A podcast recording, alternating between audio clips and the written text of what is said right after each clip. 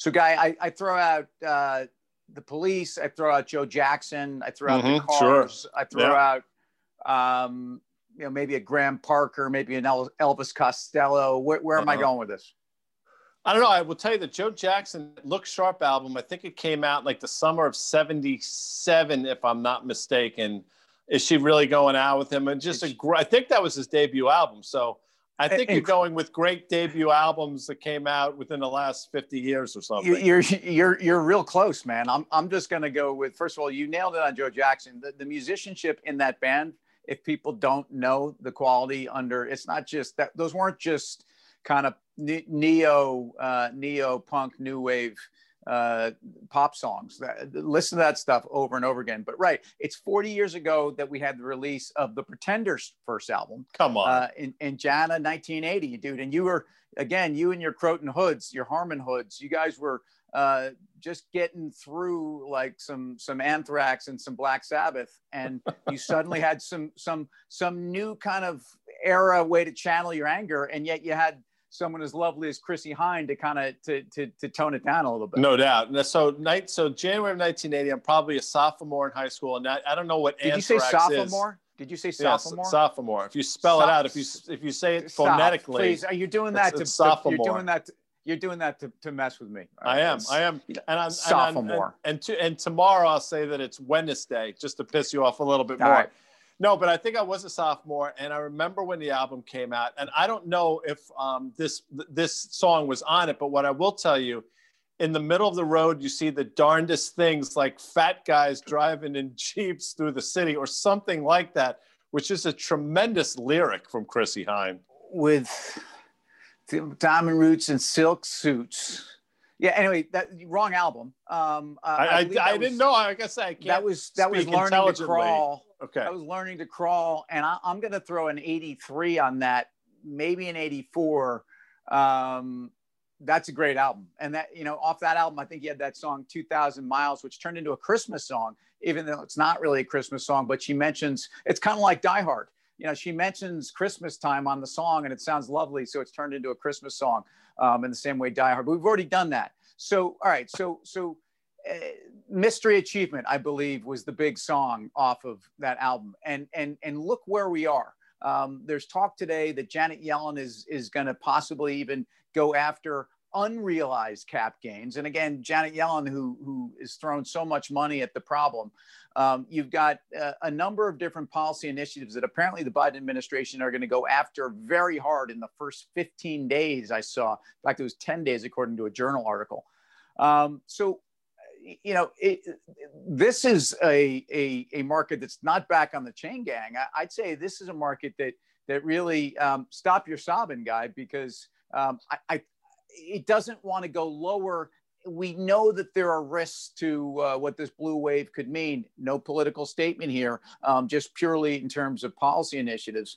Uh, and yet we're at 3,800 today on the Dow. S&P, S&P. We don't You- like the Dow. Now you're dropping pretenders lyrics like I mean it's fantastic. Like And it's I'm my just gonna- job. like it's your like it's your job. And I'll say to to answer your question, why is the market here? I have no idea. Clearly, uh, the market doesn't care about anything you just said. All it cares about is the fact that stimulus checks are coming. Janet Yellen basically said we need to do more sooner. I'm paraphrasing. And I think the market's just addicted to this um, thought that stimulus is on its way. Maybe we'll pass the torch from monetary to fiscal, which again, I'm not certain we will. I think maybe both torches are going to be carried in this Biden administration, and the market seems to love it. Forget the fact that right now the forward multiple for the S&P 500 is probably north of 23, which is rarefied air, and that market cap of the S&P 500 is about 190 percent of crazy. U.S. GDP, which is just crazy. The Citibank uh, panic euphoria index is at levels we haven't seen maybe ever. Market doesn't care, and we have a VIX at 21 and a half, 22 and we have stocks continue to go off the races. And an S&P, as, as of this taping, within 26 points, I think, of its all. So within basically three quarters of percent of its all-time high. and and, and if you try to challenge this market like like so many look there's a lot of very very smart long short hedge fund managers some of the biggest in the world and some of the smartest guys uh, on on the street have have tried in in in vain uh, by the way train in vain off of the Clash's really their third album, but the one that most people knew over here, the self-titled uh, Clash album. Uh, unnamed song, by the way, it's not on there. And, and so anyway, train in vain. Um, I've tried in vain to short this market. And in fact, um, as Chrissie Hynde says on one of these Pretenders album, bad boys get spanked. Um, now, I don't know what she meant by that, but, and I, I think there are probably a few people that might have lined up for that. Um, but you, you have been spanked heartily um, if, if you've tried to bring fundamentals to, to the market here. And, and I, uh, again, it will matter at some point, but the liquidity dynamics out there on the eve of, of when we're getting more stimulus. And, and, then over the weekend, we got better China numbers. Look at what emerging markets are doing and look at this reacceleration, even off of, uh, again, a, a, major low, but global markets. And, and I, you know, I think it's a case where, um, yeah, you got more than a little brass in pocket, guy, Dami. Wow. I just an, I just stand in awe of your ability just to continue to drop pretender stuff. It's fantastic. Not only that, I think Chrissie Hynde would be impressed, but I don't think she could do what you just did. But what you know what it, what what does brass in pocket mean? I mean, if you've got brass in pocket, I uh, come fuzzled, I'm gonna lose. I mean, what is it? What was she doing? Well, I mean, you know, I think you know, I harken back to a time when um, some of the tough guys used to have brass knuckles, so maybe that's what she was speaking of. I, you know, I don't know. Brass some of some pocket. of the enforcers. I mean, back in back in, in my days in Croton on the Hudson, uh, we used to buy those things at, at um, Epstein's. That was the Epstein's. place we used to go. Yeah. Epstein's? Not, not, yeah, not, not, not Juan Epstein, Epstein and, Juan Epstein, not Juan Epstein from Horshack. Back, and, no, yeah, Horshack. Epstein's Mr. like Kotter. the little department store.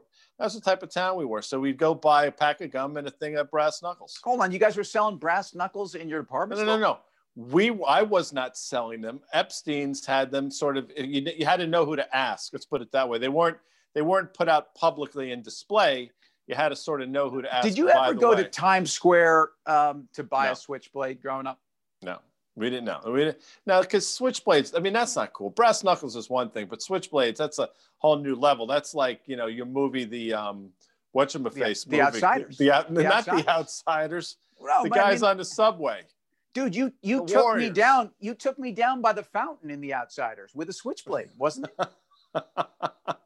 if we were to be cast in the outsiders, I will tell you flat out. We had this conversation. Got, yeah, no, we're not. But for you new viewers, I will tell you, I would absolutely have been a greaser and Tim absolutely would have been hanging with Leif Garrett as a social. Well, um, it means I get the girl in the end. So for that matter, guy, I'll see you tomorrow. I'll see you later.